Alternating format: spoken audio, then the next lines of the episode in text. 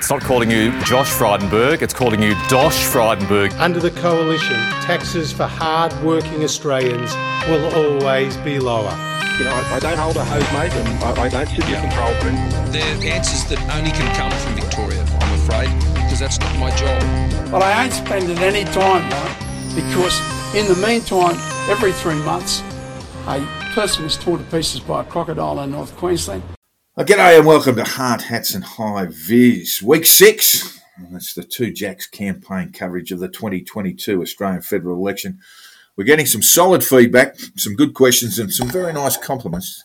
But we need more. We're insatiable in terms of uh, in terms of having our egos massaged. Uh, if you and if you if you like what you're listening to, listeners, rate us on your podcast apps, firstly, and then tell your friends, and most importantly, tell Mark Zuckerberg on Facebook or Jack Dorsey or Elon Musk or whoever's running Twitter these days that you like us. Give us a spruik on social media. And if you have any questions, any scathing criticisms, any points of interest you want to make, drop us a line at the conditional release program at gmail.com. The two Jacks, I'm one of them, Jack the Insider, Peter Hoysted to his mum, and Hong Kong Jack, Two blokes have witnessed more elections than you've had spaghetti breakfast. G'day, Hong Kong Jack. How are you today?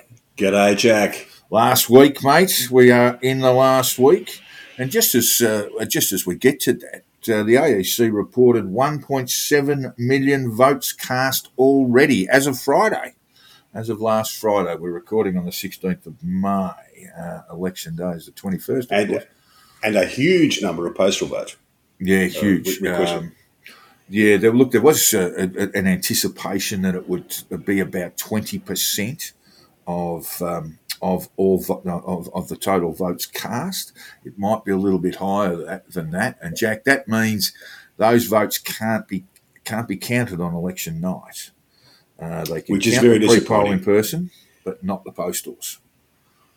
It's so, just not going to work the same way, is it?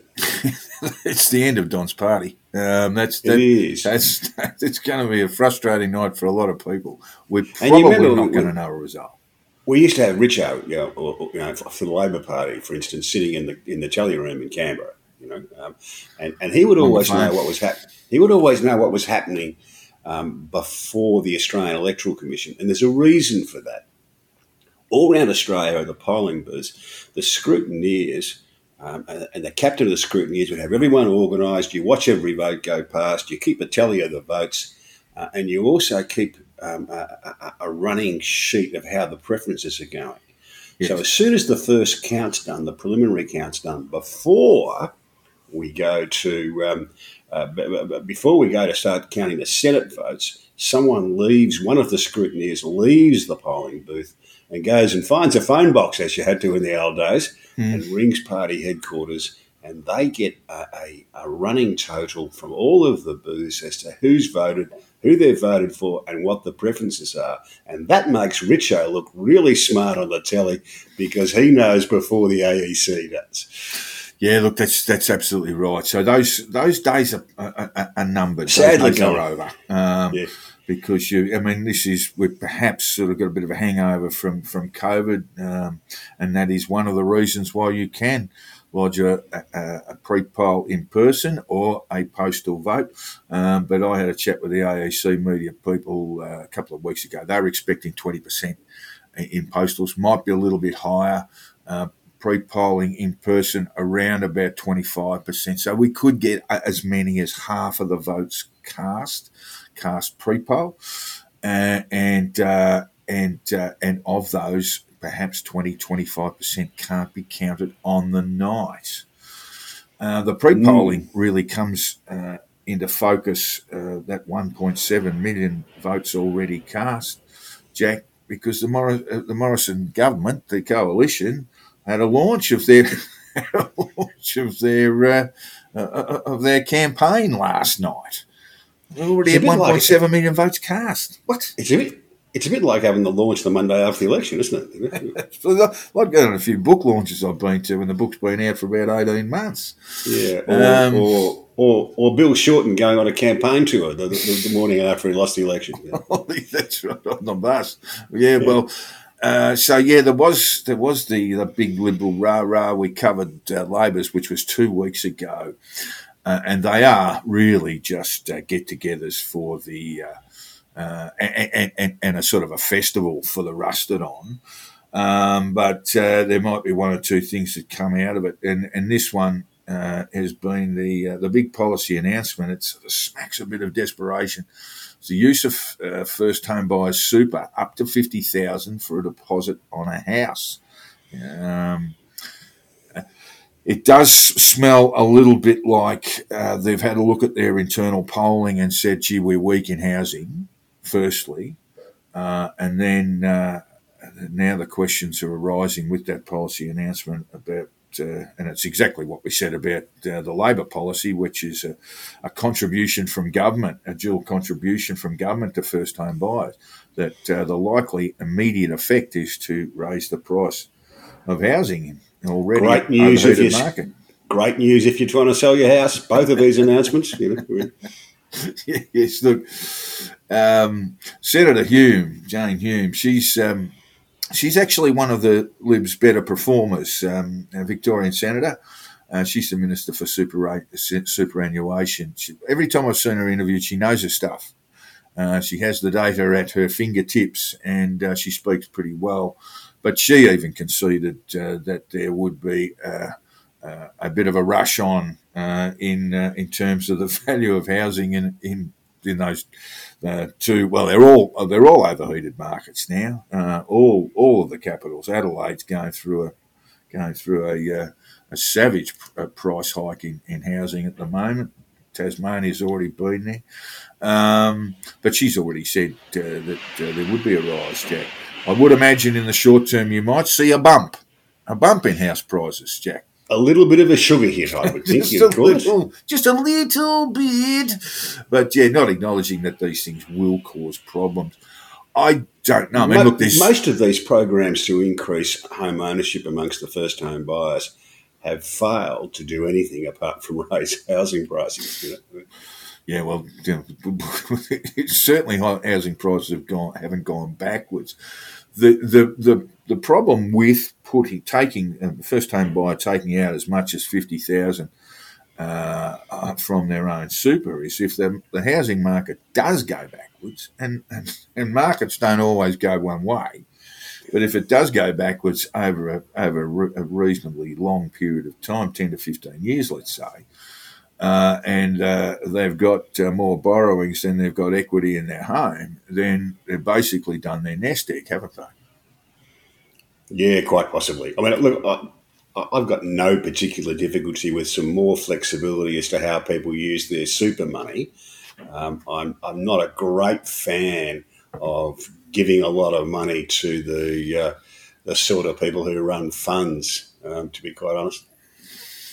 Well, during COVID, of course, the government did come up with a policy of accessing your funds, Jack, and a lot of hmm. people did. Um, mm. So maybe there aren't that many nest eggs around anyway.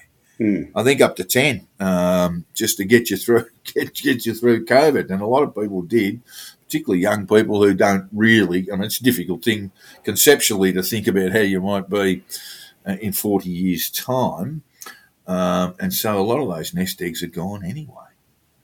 The other thing, of course, is that for, for a lot of people uh, who get to retiring age, their family home, uh, perhaps in a city, is their is their nest egg. I've, well, I've lost count of the number of my friends who, um, who you know, I'm 66, who've gotten to my age or a bit older, um, and have sold up in the city, um, uh, paid off everything, um, you know, trousered enough money to um, go down the coast and buy a place down there and live off the rest of it. Mm.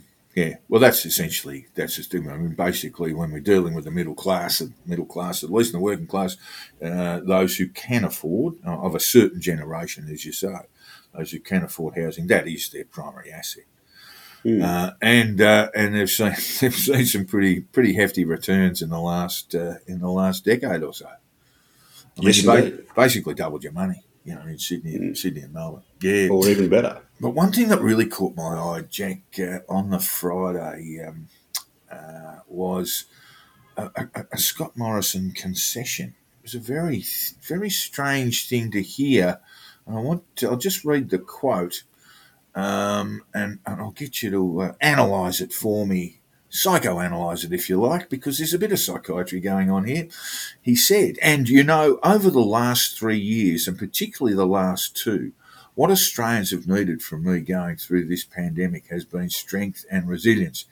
Now, I admit that hasn't enabled Australians to see a lot of other gears in the way I work. And I know Australians know that I can be a bit of a bulldozer when it comes to issues and suspect you guys know that too. He went on to say, I can change, Australia, I can change. What's he saying there, Jack? This looks like a really bad answer in a job interview. You, you know, you know when they when they say, "Tell me the worst thing about yourself." You know? I mean, I'm too, I'm too, I'm too trustworthy. I'm too reliable. Yeah, that's exactly yeah. right. It's it's one of those kind of answers, isn't it? You know, and uh, but there's, um, there's clearly something going on there. There's clearly some internal polling saying he's on the nose. Oh, I think that's a, that smacks of a focus group saying no, we don't like him. mm. um, I, I, don't know that that's a determinant of the election. People are quite prepared to vote for people they don't like um, uh, and and, uh, and, have a distaste for, um, because that's not how they measure it. They just measure who's going to mess it up most. You know? Yeah, good points. And, and and look, I think also the I can change. Um, that's that's the lament of every every bad husband to to every good wife everywhere, isn't it? Yeah, I did get a shove, a shiver of recognition when I did. uh, and, yeah, not so and, sure. and, and, it will be taken about as seriously as that. Look, there seemed to be this shift on the Friday too, and, and look that that sort of concession from Morrison uh, just added weight to it. it. That that we were well on the way to a, a Labor victory. We're still nowhere near that yet. You know, as I say, we've probably got about fifteen percent of the of the uh, the votes cast, and, and the, the, the real bulk of them will come this weekend on the Saturday. Um, so it's still in play, still very much in play, isn't it? It's still very much in play, Jack. The the election, you know, you can't talk about fait accompli at this stage. No, it's looking a, a Labor win's looking more likely than a coalition win. Uh, but um, there's, a, there's, a, there's a bit of cricket to be played left. Yeah, we're just in the last session, aren't we? Yeah. They've just come back from tea. And, just, uh, just, just remember that horse in Kentucky, you know. Look, uh, Albanese said he isn't a bulldozer. He, He, he, he, said he's a builder in reply. Pretty clumsy sort of response, I would have uh, thought. You know, so so that's why he's been wearing the yellow hat around everywhere. He's Bob the Builder, is he? he's a builder. He's a builder. Um, but he's sort of released what's called a two-term strategy. That this is oh, that's a bit presumptuous. bit of bit of presumption there. Yeah, he's just getting a bit ahead of himself there. Bit of soothsaying. Uh, yeah, look, uh, when most of us can't tell what's going to happen in a week, it seems a bit presumptuous to be uh, talking about three years' time. This was an era of Bill Shorten, mate. He, th- he, he was behaving like he was a certainty um, last time around, and I think that's an error. All right. Well, look, let's let's be presumptuous, and let's be presumptuous enough to say that Labor will get to seventy six plus. Yep. What are they going to do when they or get seven, or seventy four and Adam Bandt um, uh, and uh, and Wilkie? You know. Well, we'll go through the polling in a little while, but yeah, yeah, yeah. Um, but let's let's uh, let, let's uh, let's what, what are the big uh, items on the agenda for Labor? You know, the first thing to do is is to get the government right, get the shape of the government right, and and there's really only one way to do that there's only one way that really works and stays working for any length of time, and that's proper cabinet government. Yeah, so totally you get agree.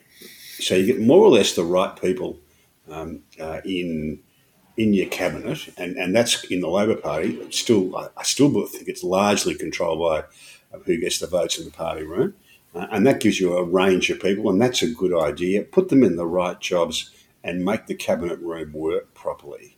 Mm. No gang of four, um, uh, a mistake that uh, Kevin Rudd and Julia Gillard made of having uh, she and uh, and Kevin and Lindsay Tanner and Wayne Swan making all the big decisions and then going to the cabinet room.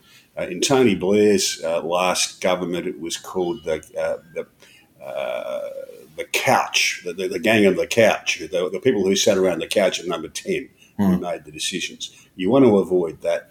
Have the decisions made properly in the cabinet room. Make ministers argue their point. That means when the decisions go to the people, they're less likely to annoy the whole population.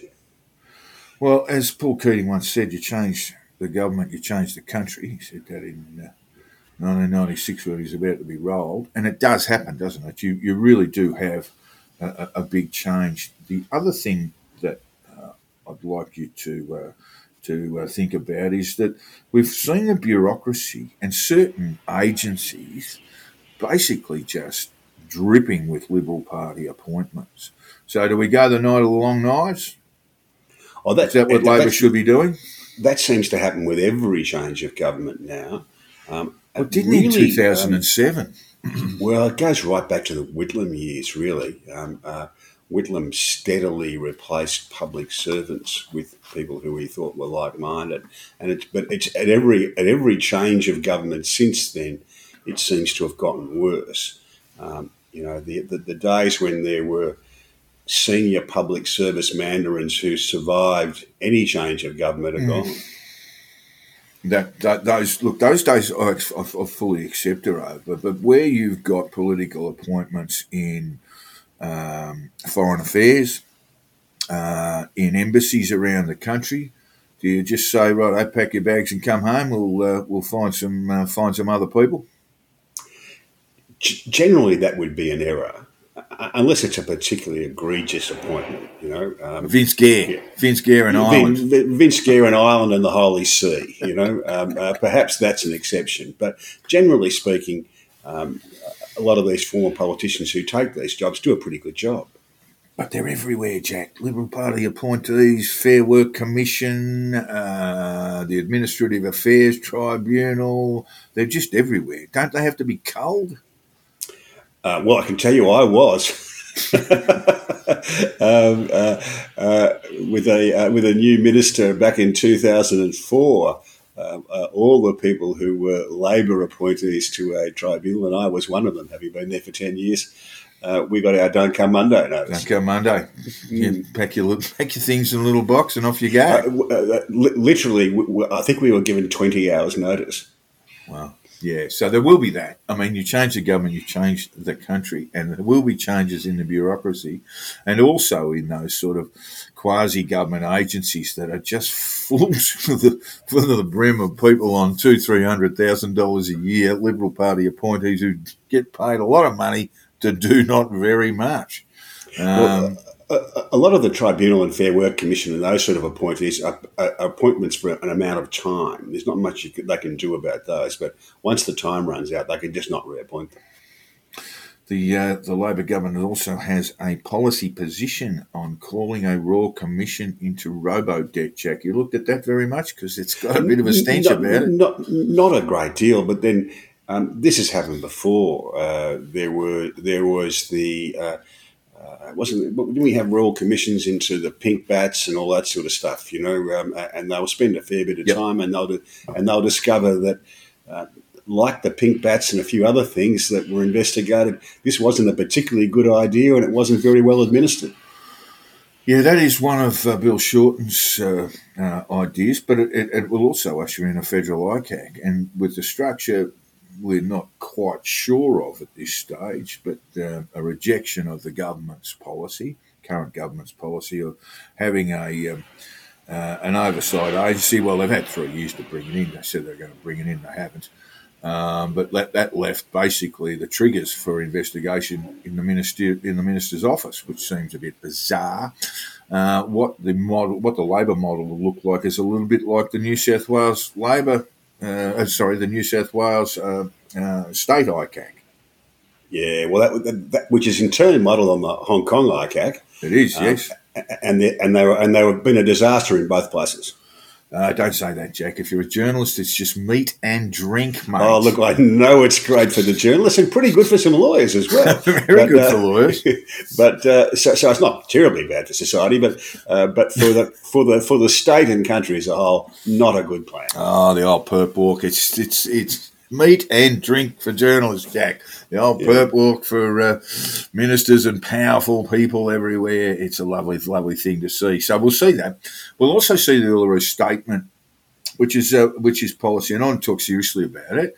The Uluru statement is something that will need um, both sides of, of politics to weigh in and come up with um, uh, and, and, and, support a referendum which which uh, brings in some um, uh, constitutional change, particularly uh, a, a, preface to the constitution. Um, and uh, and Labor has has said that it will pursue it with some speed. I think it's not something that should be uh, dealt with uh, hastily, but um, really it's been ignored for a long time.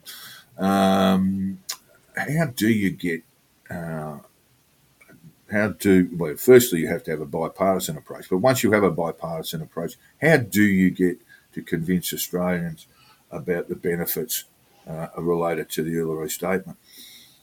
Slowly is the answer. Um, yeah. you've really got to take your time. If you want to get this thing through and you want to make it work properly you've got to be patient um, and um, you've got to allow people time to come to a, a, a, point of view that favours it. If you try and push it through, it just won't work. Mm. It must be bipartisan. It cannot work yep. any other way. And, and, and it's got to be more than bipartisan. It's got to have widespread community support. So it's not enough just to get the, the, the talking head politicians to agree on either side of the on either side of the house. Well, that's the actually, first step, is what I'm saying. Yeah, yeah. You, you, you actually you, you actually got to give that time to filter through, so you get widespread community support, and that means you've got to come up with an idea that's capable of getting widespread community support. Yeah, yeah. It needs it does need a lot of work. The first step is to get that to get that bipartisan approach within the within the parliament. Yeah, uh, and and then but that's only the first step. yeah, then, then then go to the community and, and work away. And and uh, look, I think that Labor's got a number of very significant uh, uh, Indigenous or First Australians among it, and uh, they will have a, a, certainly a role to play in that. Uh, for both, whether whether uh, Albo wins or Morrison wins, there's going to have to be some debt control, isn't there? There's going to have to be some um, uh, some balance some balance sheet work done in terms of uh, in terms of revenue, uh, and uh, uh you know certainly if Australia economy goes through fairly modest growth, there's going to have to be some cutting done, doesn't there? Yes.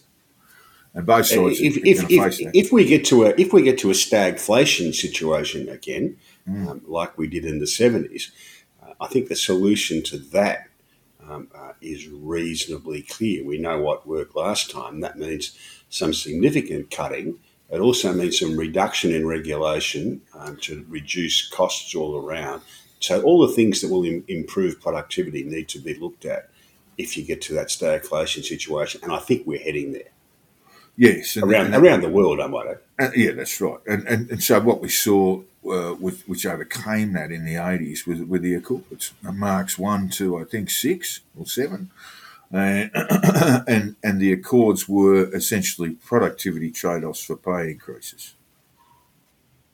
Yeah, and, and, getting rid of regulation. It's it's the sort of things that sort of things that are a bit unpopular these days. They're the sort of policies pursued by Margaret Thatcher and Bob Hawke.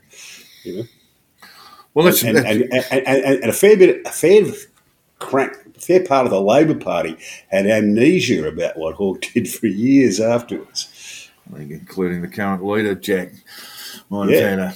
yeah. a, might have had a bit of memory. He wasn't happy at the time. Well. Let's just say that. yeah. well, is it true that uh, that with a Labor government, the most uh, uh, the most uh, um, the least sought after uh, cabinet position would be Minister for Industrial Relations. Oh, it's a losing job. It's a losing job. it's the horror job, isn't it? Because all of a sudden you've got to deal with the unions and, and try and be their master or try and tell them what they do. And really, yeah. that's your background. Yeah. It's it's it's like the old days in the UK being offered the Northern Ireland office, you know. and, uh, what's the what, what what's the coalitions? Uh, that'd be environment, wouldn't it? Coalitions probably, yeah, probably. probably can't win. Yeah, yeah, yeah, yeah. Okay, so if Morrison does, uh, I think another miracle, and this one would be, I reckon, this one would be, you know, get down to Lourdes if you're having a bit of trouble walking around, get down to Lourdes and uh, splash about a bit because this would be uh, this would be um, uh, the huge, huge miracle. But if it does happen, how would things be any different? I mean, I, will just take you back, Jack, because I think 2019 there was an expectation around the coalition. So Labor thought they were going to win, and so the coalition thought they were going to lose. And then mm. they woke up on the Sunday morning with not a lot of postal votes being cast that time, and uh, and they knew they'd won, and and, and they and it was like, okay, what, what do we do now? Because they, they really well, didn't have an agenda. Well, I think every election produces a slightly different government, sometimes a markedly different government, but it's never just the same government when you when you reassemble uh, back in Parliament House. There are people missing. There are new people, yeah. uh, and um, and there are new allegiances and alliances even within parties post an election. Right. So they have lost a lot of talent and I know there might be some guffawing among, among our listeners here, but they have lost a lot of talent. Greg Hunt is a major loss. Uh, we, we, I don't think we're making too many assumptions when we think that Josh Frydenberg might not be a member of the next government if Morrison does win. Uh, there'll be a lot of new faces there, won't there? There will be, and you, you really just don't. Quite honestly, you really just don't know how they're going to go until they get the job. Well, like I said before, Jane Hume, um, while it might be a bit of an expectation to put her up, she's in the Senate, so you wouldn't have her as a treasurer, but she seems to be uh, a person most capable as, as, a, as a, a, cabinet a cabinet minister. She would certainly be deserving of a of a promotion. Um, but yeah, they've lost a lot of talent over the days. When you saw the when I saw the um, uh, the, the campaign launch five weeks in, six weeks in.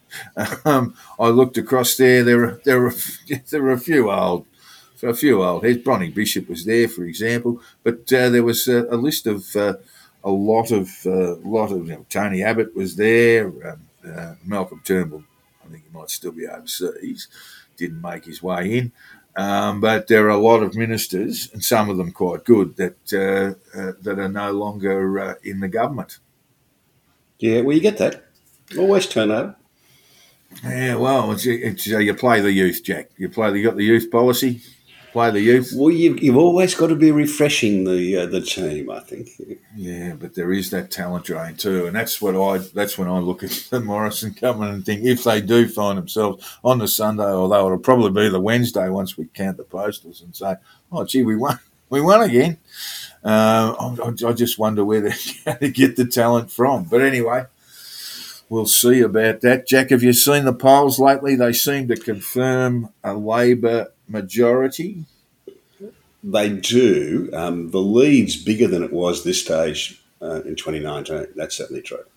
Yeah, that's that's the thing. Uh, and uh, so if the polls are going to get it wrong again, they're going to, we're going to have to work a bit harder and get it even more oh, wrong. Look, it just might be the end for a few of the polling companies. I think um, it's going to be a hard product to sell in the third time third time around. Bit awkward, bit awkward, you know, because there's a lot of newspaper headlines devoted to this stuff. Particularly this week, you'll see that on the Friday and on the Saturday what the prediction is. And really, that's what the polling companies live for that last poll before an election that's what they would like to be judged on. Um, and so we're still a week away or five or six days away from that. Um, Newspoll is saying there'll be a 5.53 swing two party preferred to Labor. Now, we've talked about two party preferred, and we think it's junk. Uh, it's sort of junk stuff. There are just way too many assumptions being made around two party preferred polling figures, aren't they? Yeah, yeah, it's too many variables. What we do have is a primary vote for Labor on in the Newspoll at 38%, the coalition 35. Labor's kind of where it needs to be, bearing in mind there's going to be, I would say, minimum on the polling. I mean, Newspoll says 15 for the Greens, minimum 12, and that pretty much gets you there. uh, in terms You should, of the 50%. should if, if that holds up at all, they win. But the figure here is the coalition at 35, Jack. Now that's down about 6% on, on, on almost 7 since 2019. That is a very low figure for the coalition. and it tells you that they are fighting a, a war uh, on two fronts. Uh, that they've got the traditional foes to the left of them, and uh, in the centre, they've got their foes with the Indies. Uh, well, we could add a third front, and that's the FON uh, UAP front. Uh, I can tell you that UAP have kind of had a trademark change of mind, and they will be, for the most part, um, uh, uh, preferencing the coalition. In some seats, they're actually preferencing Labor. That's the UAP, Clive's lot. Uh, but yeah, that's a very, very low vote for the coalition. Well, it's been looking the same way all the way through. Really, Yes, for is a long that- time now. Yeah. Is that it looks like uh, people have sort of had uh, enough. People have probably had enough of the government. Well, had, had, had a bit, seen a bit too much of them. Um, but it's just not clear yet whether they're going to um, end up in the Labor column in big enough numbers to just give them the 76 plus seats. Yeah. Did you see any of the YouGov polling uh, that was released last week in the Australian? That was the I did. 19,000 respondents over 151 seats, which, if my mathematics is any good, and it's generally not, but it's okay on this occasion, it's about uh, 125 people polled per seat. Um, uh, we did see some we, we, again, uh, Which makes you wonder when it's 125 people polled per seat. You won't. well, on average, sort of- yeah. I- Look, I don't know. How many, how many people would they poll in Lingiari. You know? Yeah. I mean, I reckon I reckon there'll be a lot of be a lot of phone calls being made there. Look, the the the, the, the YouGov stuff is um, yes, they're, they're using they're using uh, uh, traditional polling data, um, but they're also using modelling around it. They're using data that's been obtained uh, from Newspoll, I believe, as well, and they're making assumptions. And some of the modelling seems to be to get a hammer out and if you get a get a, a result that seems a bit strange, you get a hammer out and belt it into a less weird sort of character. Um, and it's, it, it, they've indicated there that Labor will win. That Labor will win between seventy six and eighty seats uh, in that uh, in that YouGov poll, and um, also that um, uh, that uh, while uh, while uh, Josh Frydenberg will get rolled in Kooyong and his mate in Goldstein too. Tim will will get b- belted there. That the Independents won't win any of the blue ribbons in New South Wales, which is a bold prediction, and I'm not entirely sure that's going to play, going to play out that way. Just your description of how the YouGov poll works, I, I just get that feeling I'm I'm doing a large intake of breath and saying, if I own the polling company, God, I hope that works. well, it seems it seems to me not that I look, you know, it, it, it, I've had a I've had a chat with a few psephologists about it, and, and they say these sorts of things, the use of modelling and so forth. It seems to me, if I'm going to be cruel, Jack, that it might be a poll that doesn't want to be too wrong.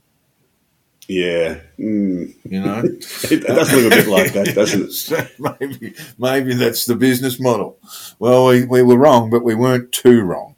Um, Uh, I seem to have my uh, my old pal Madonna, Madonna Jarrett in front in Brisbane narrowly. uh, Yes. and, and and I've got on the on the WhatsApp during the week, and um, and I'm reliably informed that's about how they see it from the inside as well. They're just in front. Just in front. Look, where that that very strange, uh, uh, the very strange set of circumstances around the seat of Brisbane. Um, uh, you've got Labor, I think, on the YouGov poll. Labor on twenty nine percent of the primary vote. The Greens on twenty eight. Hmm. So whoever comes second wins. So basically, that's how it yeah. works. And, and and and if the Greens get one more than than, than Labor, they'll win that seat. So. Uh, just for punters, I think that's paying about five dollars. The Greens win in Brisbane, Jack. Um, and we'll get onto the betting markets in a moment. But uh, yeah, look, there, there are some. It is indicating that uh, that Labor will hold seats that I think they've got some problems in, and we'll we'll, we'll talk about individual seats in a minute. Um, the essential poll and I, I was uh, quite interested in this, is that 46% of respondents say it's time to give someone else a go. That's a big number. 33% say stick with the government we've got, and 21% unsure. That's a big figure too. But almost that sort of half. supports what we've been saying all along. Is that it, it, looks like a lot of people have had enough of the government, but it isn't clear where they're going to where they're going to land their vote. Yeah, and that comes down to Labor's messaging for the rest of the week, basically. Now, in the betting markets, um, we've got Labor as uh, on, in the head-to-head. Labor to form the next government, a dollar thirty-one, and uh, sorry, a dollar thirty-three, and uh, and the coalition at three dollars ten.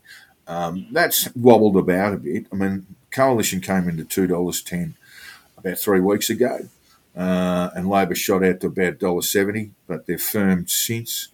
Um, and uh, on, on the head-to-head, it would seem uh, yeah, well, if we're going to go for the 2019 parallels, uh, uh, Labor were much shorter, much much shorter in the last week.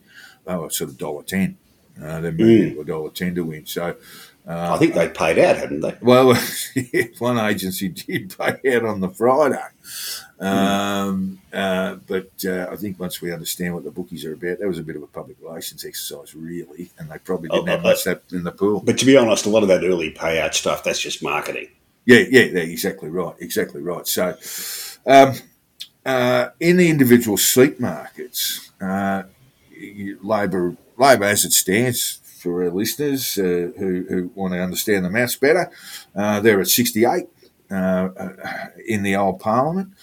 They pick up one. Uh, uh, they pick up one seat, the seat of Hawke, which is um, nominally a Labor Labor pickup, and, and it will be one. There's a 14% swing would be required for the coalition to win it. And the seat of Hawke in uh, Melbourne's out of west, so that gives them 69.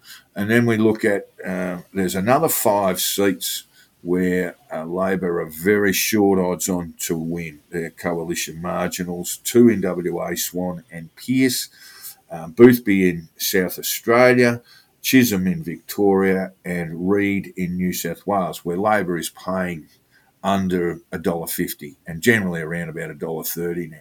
So that takes them up to seventy four. They lead in three other seats uh, Robertson uh, in New South Wales as well, Chisholm, uh, uh no, sorry, Longman in Queensland, uh, and uh, I'm just trying to think where the other one is, but they lead in three seats, and then they're neck and neck in four more. They're, they are all coalition held marginals. So it seems they can get to 74, and 74 probably gives them government, doesn't it? You know, minority government with with Adam and and a possible and a possible second Green in the Parliament, or indeed Andrew Wilkie. Um, but they they you can get to 74 very quickly on this, but then it's a bit of a battle, is what I'm saying on the betting markets alone. Um, so it's still close. Um, yeah, it's still close. It's, yeah. I, I, I, still think it's close. I, I, I, think they've probably done enough to get home, but we've still got a week of week of uh, the campaign to go. And I guess the question is, you can get to 74 pretty easily, um, but will it lose any? And yeah, tip tip tip for punters: don't spend the money until the money goes in the frame and all clear is declared. You know. Yeah, well, that, that's right. And and in political betting, that that is basically when when the writs are returned. Um, so you can wait a little while. Trust me, as a person who's had a bit of a lash and will always have a bit of a lash on elections, um, you do have to wait a little while to get your dough. Um, but yeah, will it lose any? And look, I was talking to a few Labor people last week, and they they're doubt they they they're a bit they're a bit toey around Lingiari, which is uh, the Northern Territory seat. Um, basically, there are two seats in uh, two House of Reps seats in in the territory. One uh, is Solomon, which is basically Darwin, and and Lingiari, which is everything else. And uh, and it's almost impossible to poll uh, the markets show um, that uh, Maria Skigmore is Skigmore is uh, the Labor candidate is uh, is ahead in the in the markets. Uh, the coalition or the the Country Liberal Party, but in the abbreviate that. Jack, uh, the Country Liberal Party, um, uh, they have they former deputy, a former mayor of Alice Springs up against her, and so that's going to be really one to watch. It's almost one where you don't get any any indication. Very strange seat, given that a lot of people are voting. Well, the first Australians are voting from regional uh, from, from from remote remote Australia, and perhaps a more personal voting um, uh, than party voting seat. Yeah, and of course Warren Snowden was, uh, was the uh, was the Labor member there for many many years, and, and did have a, a, a very popular following. So uh, the Labor candidate, uh, Miss Skidmore, Marion Skidmore, uh, Skidmore is um, uh, an Indigenous woman. That would give us some distinct advantage, I would think. but there's some big issues running around Alice Springs, particularly around. Um, particularly around crime and so forth, which essentially aren't federal issues. But uh, but um, uh, but yeah, that, that one that one you know you just you just have to wait and see what happens. Everything's a federal issue in the Northern Territory. That's where all, all the money comes from. no, the, North, the Northern Territory government hang on to it for a while and usually misspend it. That's yeah. that's how it works. yeah. Uh, and Gilmore is another one where uh, you know you're just going to have to wait uh, to see it's a Labor held seat. This is uh, Andrew Constance, isn't it? Yeah, Andrew Constance is the Liberal candidate. We've mentioned it, mentioned the seat a few times on the south coast, the beautiful sapphire coast of uh, New South Wales. And Andrew Constance is a former New South Wales uh, treasurer in the uh, coalition government there, in the state coalition government, and a former transport minister. He didn't cover himself in glory, it must be said. And if you think I'm making anything up, go and have a jump on the light rail when you're in Sydney next. Um, uh, uh, the um, yeah, the seat of Gilmore again. The markets say he'll win.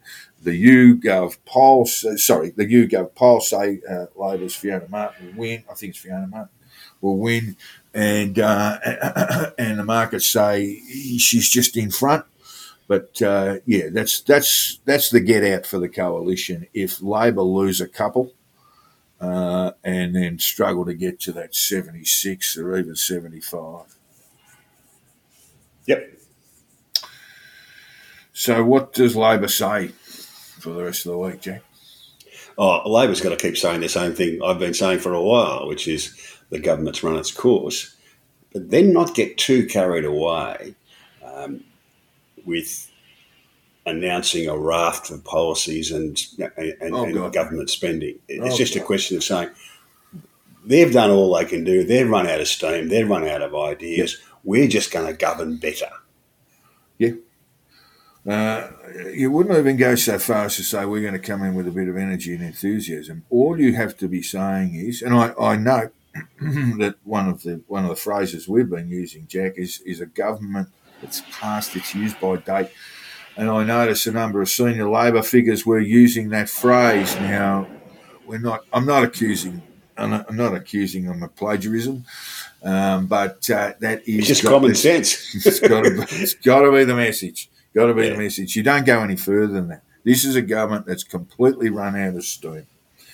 You don't even have to target Morrison that much. You know, you just have to keep saying this is a, a government that has worn out its welcome with the Australian people and that's what uh, what that's what they have to say. What does the coalition have to say, Jack? Other than Scott Morrison can change. Well, that's not a winning move. It's not a good move, is it? No. yeah. I thought that was a white flag moment. Really, I thought that was a yeah, white flag yeah, moment. Yeah, yeah, yeah. Um, uh, I think Barrie Cassidy called the uh, housing policy a hail mary. I think the I can change even more of a hail mary pass than uh, than that. Um, the only the only way they the only way they can can survive, I think, is just to say we don't really know enough about who Anthony Albanese is. Yep. Can you trust them? Yeah, yeah, yeah. And that, and that's, and, that's because be. because there's a there's a lingering sense of distrust about Labor's economic management. Um, whether it's justified or not is another question, but I think in the community that's that still yeah. exists. So the, the only way he survives is just keep hammering the message. Who's Anthony Albanese? Can you really trust them? Yeah, and that seems to be and, all the and, and hope like hell, that pe- that. hope like hell that people go for the security blanket of better the, better the devil than I know. Yes, look, do you remember the old days, Jack, when you used to have a media blackout? You remember that going back? Well, I do, think it yes. started on the Thursday, didn't it? You know, midnight Wednesday, I think. And uh, uh, this this time, you're going to see you're going to see probably half of the votes cast by that day, almost by half that day. Wednesday, Thursday. Yeah. So Yeah. the, we- we're talking now at sort of you know the early afternoon of Monday, the sixteenth of May. There's really only three or four days left in this campaign. Yeah, yeah. Now, one one of our one of our listeners asked us about how to vote cards. Oh yeah, look, let's get let's open that can of worms up. Can Now, of you've worms up. you've handed a few out, haven't you? I'm not supposed to say anything like that, Jack. I work for the Australian. No, look, in my pre-Australian days, I did. Yes, I did. I did hand it out to the Labor Party uh, and a mate of ours. Yeah, I've handed I've handed quite a few out. The first time was in 1975, um, uh, and it was in rural Victoria, in a little town that had a railway siding but no station, uh, and a pub and, a little bit of a factory. That, that was it. About 20 houses, so very small. Um, and I was handing them out to the Labor Party, um, and by by this stage in uh, in 1975, the Whitlam government was well and truly on the nose, especially in rural areas. Um, uh, and I thought I might have got my face punched in because w- w- the, the polling booth was not very far from the nearest pub. Uh, and as the afternoon um, uh, went on, the I was the only person doing it for the Labor Party. I might add. Um, the I was there all day. Uh, the disgruntled um, uh, National Party voters were getting a little bit more um, full of ink um, and a little bit more angry as they came past us. uh, and, uh, and I think I was the only reason I didn't get punched up was uh, because the National Party people were very nice to me and uh, and said, "No, you can't do that." You know, he's, he's a nice bloke. You know, I think, I think I was probably about twenty at the time. You know?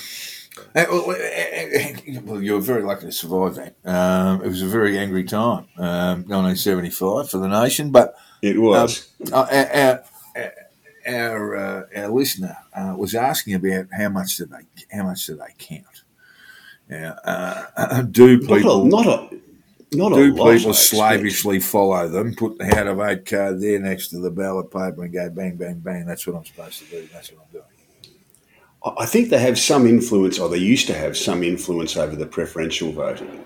Um, they they don't build up your numbers to get the number one vote, but they might build up some preferential voting for.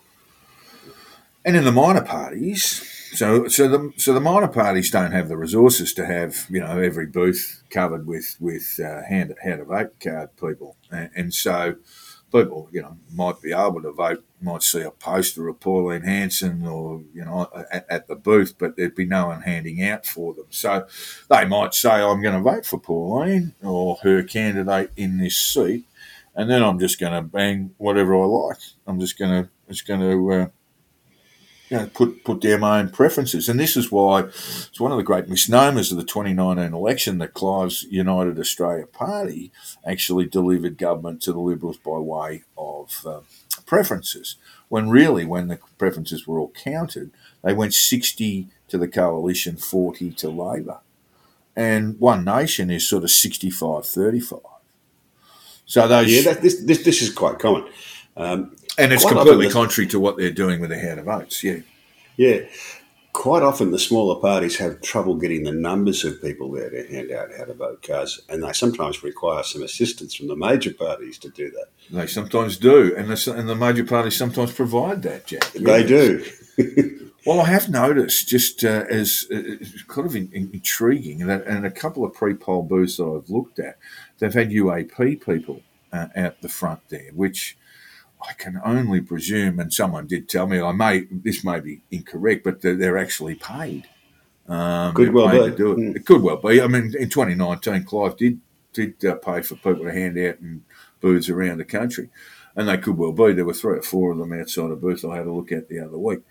Um, yeah, so basically, people get their cards, but they don't always slavishly follow what's on them, do they?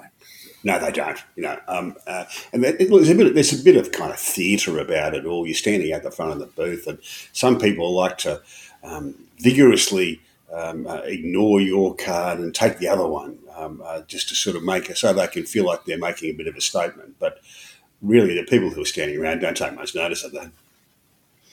All right, Jack. Now we've come to the end of the show, and this will be the last show that we do before. Wow well, before the votes are cast. We won't say before the result is known, but before the votes are cast. So I would like you to delve deep uh, into your mind and tell me who's going to win and why. Oh, I think Labor will probably just get across the line.